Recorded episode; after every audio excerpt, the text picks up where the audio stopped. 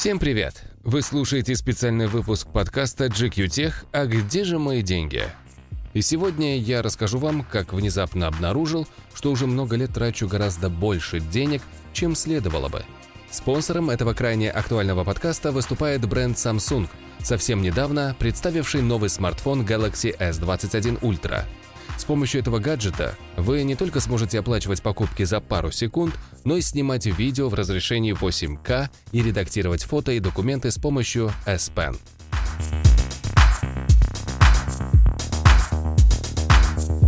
Очередь к кассе тянется невыносимо медленно. Я умираю от жары, духоты в пальто и шапке.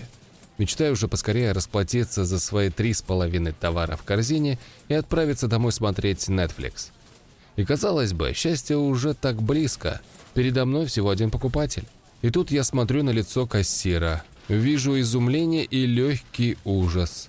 Перевожу взгляд на покупателя и понимаю, что он держит в руках купюру в 5000 рублей. При этом стоимость его покупки какие-то жалкие 347 рублей. Кассир начинает метаться по супермаркету, проверять купюру, искать сдачу, выгребать мелочь, Пока я пытаюсь понять, кто в здравом уме в 2021 году платит наличными. Когда путешественник из прошлого благополучно удаляется со своей горстью мелочи, подходит, наконец, моя очередь. Я триумфально расплачиваюсь смартфоном в считанные секунды, улыбаюсь кассиру и удаляюсь с высоко поднятой головой. Я ощущаю себя победителем по жизни и властителем мира — ровно до того момента, как мне приходит сообщение от банка. Такая-то сумма списана в таком-то супермаркете. Задолженность по кредитной карте... Да какая к черту задолженность опять? Уже который год ежемесячно 5 и 20 числа я получаю аванс и зарплату. Я точно знаю, что этих денег мне должно хватать на арендную плату за квартиру, оплату ЖКХ, поездки на каршеринге, покупку еды и развлечения. Но почему-то все равно ближе к концу месяца у меня регулярно заканчиваются деньги. Как это происходит? Почему? Сперва я думал, что это сугубо моя проблема. Журналист, креативный класс, не умею считать деньги и отказывать себе в удовольствиях. Но согласно исследованию Райффайзенбанка, каждый пятый житель российских городов активно пользуется кредитной картой для оплаты ежедневных нужд. Специалисты банка опросили примерно тысячу клиентов, живущих в крупных городах. В Москве и Санкт-Петербурге почти 80% населения владеет по меньшей мере одной кредитной картой, а в городах-миллионниках 75% опрошенных. В городах с населением до 700 тысяч человек эта доля составляет не более 70%. То есть подавляющее количество человек пользуются кредитками. Может быть, они успевают гасить долги вовремя, а не оказываются вечно в яме, как я? Очень сомневаюсь. Центральный банк России ежегодно фиксирует рост числа россиян с долгами сразу по нескольким кредитам и констатирует тот факт, что многие не закрывают долги вовремя. Причем речь не только о людях, которые действительно находятся в трудной финансовой ситуации. Большинство моих знакомых тратят кучу денег на одежду, автомобили, тусовки и гаджеты, но в итоге остаются должны банку проценты по кредитной карте.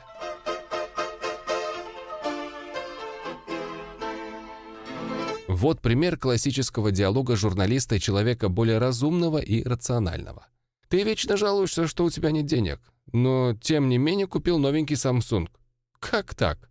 Следом я пытаюсь долго объяснять, что мне всегда хватает на большие траты, но я вечно влезаю в долги из-за бытовых мелочей, вроде еды и носков. Мощный смартфон я покупаю себе раз в год или в два, и я планирую эту покупку.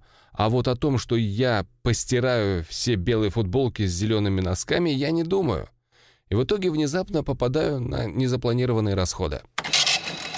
И мой главный вопрос – как научиться экономить деньги и откладывать хотя бы небольшие суммы? Потому что я продолжу регулярно покупать современные Samsung с емким аккумулятором и чувствительным дисплеем. Они нужны мне для работы. Когда я только начинал работать, получал зарплату наличными в конверте. И вынимая каждую тысячную купюру из этого конверта, я видел, сколько денег остается и понимал, когда нужно ужаться. Сейчас, расплачиваясь смартфоном и понимая, что банк меня прикроет, я часто забываю о том, какой суммой денег на самом деле владею. Я не хочу отказывать себе в импульсивных покупках, не хочу лишать себя удовольствий. Живу сегодняшним днем, а потом все равно злюсь, что денег нет. Поэтому я решил все-таки научиться экономить и откладывать деньги. Первым делом я изучил в онлайн-банке, сколько денег и на что я трачу. Выяснилось, что каждый месяц я трачу около 15 тысяч на какую-то одежду и почти 40 тысяч на еду. При этом мой шкаф по размерам сопоставим с государством Монако, а дома я последний раз съел горячую еду года два назад. У меня не было задачи резко изменить все свои привычки, поэтому я начал работать над собой постепенно. Перебрал все свои шмотки и понял, что одежды у меня хватит на пятерых. Я спокойно могу не покупать одежду года два и не чувствовать нужды в джинсах, футболках и рубашках. Вещи, которые я не надевал года три точно, я отдал на благотворительность или переработку в зависимости от состояния. Я за экологичный подход. Чтобы соблазна быстренько купить что-то в онлайн-магазине не было, я отключил интернет-покупки по кредитной карте. Когда действительно нужно будет что-то купить онлайн, я вобью данные зарплатной дебетовой карты и все. Затем я принялся анализировать свой подход к еде. У меня уже давно стоит на кухне роскошная кофемашина, которой я не пользуюсь. Я просто не разобрался, как приготовить чашку кофе, поэтому каждый день покупаю одну или две чашки в заведении рядом с домом. Казалось бы, всего лишь кофе. Я пью flat white за 200 рублей каждый день. То есть трачу 6 тысяч рублей на кофе минимум. Иными словами, 72 тысячи рублей на кофе в год при живой кофемашине? Безумие. Понятно, что я не откажу себе в эспрессо или кофе после обеда или ужина в ресторане, но уж по утрам я точно могу сделать кофе себе сам. Последний год я почти всегда заказываю продукты в Яндекс.Лавке или Самокате. Менять эту традицию я не планирую, ненавижу ходить по магазинам. Но я понял, что могу запросто пересмотреть список покупаемых продуктов. Я ем дома редко, но почему-то все равно покупаю скоропортящиеся продукты. У меня регулярно пропадают стейки, морепродукты, йогурты, овощи, фрукты. Я знаю, что не готовлю дома. У меня нет времени и нет желания. Я люблю выбираться куда-то на обед или ужин с друзьями и коллегами. Так зачем я покупаю домой продукты, которые не успеваю есть? Я решил, что буду покупать еду не на неделю вперед, а буквально на пару дней вперед, оценивая свой график и свои желания. Спустя месяц я осознал, что стал гораздо реже выкидывать продукты, а значит, еще и начал бороться с бессмысленным food waste. Тому же в среднем мои расходы на продукты в месяц снизились с 10 тысяч до 6, то есть еще 1040 в год можно сэкономить. Следом я изучил все свои автоматические списания. Сколько я ежемесячно плачу за телефон, киносервис, спортзал, интернет и уборку в квартире. Легким движением руки я сменил тариф у оператора и начал экономить около 500 рублей в месяц. Выяснилось, что я за год ни разу не использовал все свои минуты и гигабайты. На домашнем интернете я начал экономить около 200 рублей, потому что тоже перешел с самого дорогого тарифа на более простой план. В конце концов, я большую часть дня в редакции. У меня всего один компьютер, я не играю по сетке и не скачиваю фильмы с торрента.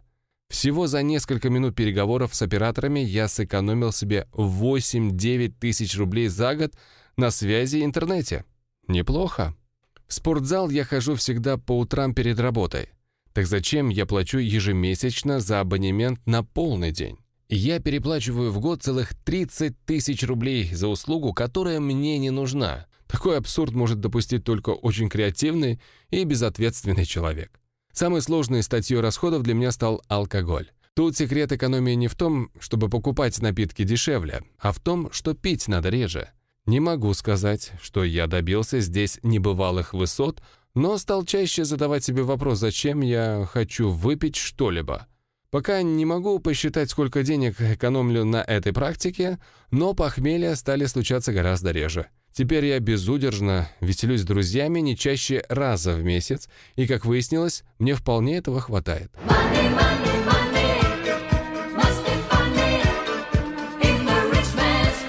Итак, подведем итоги.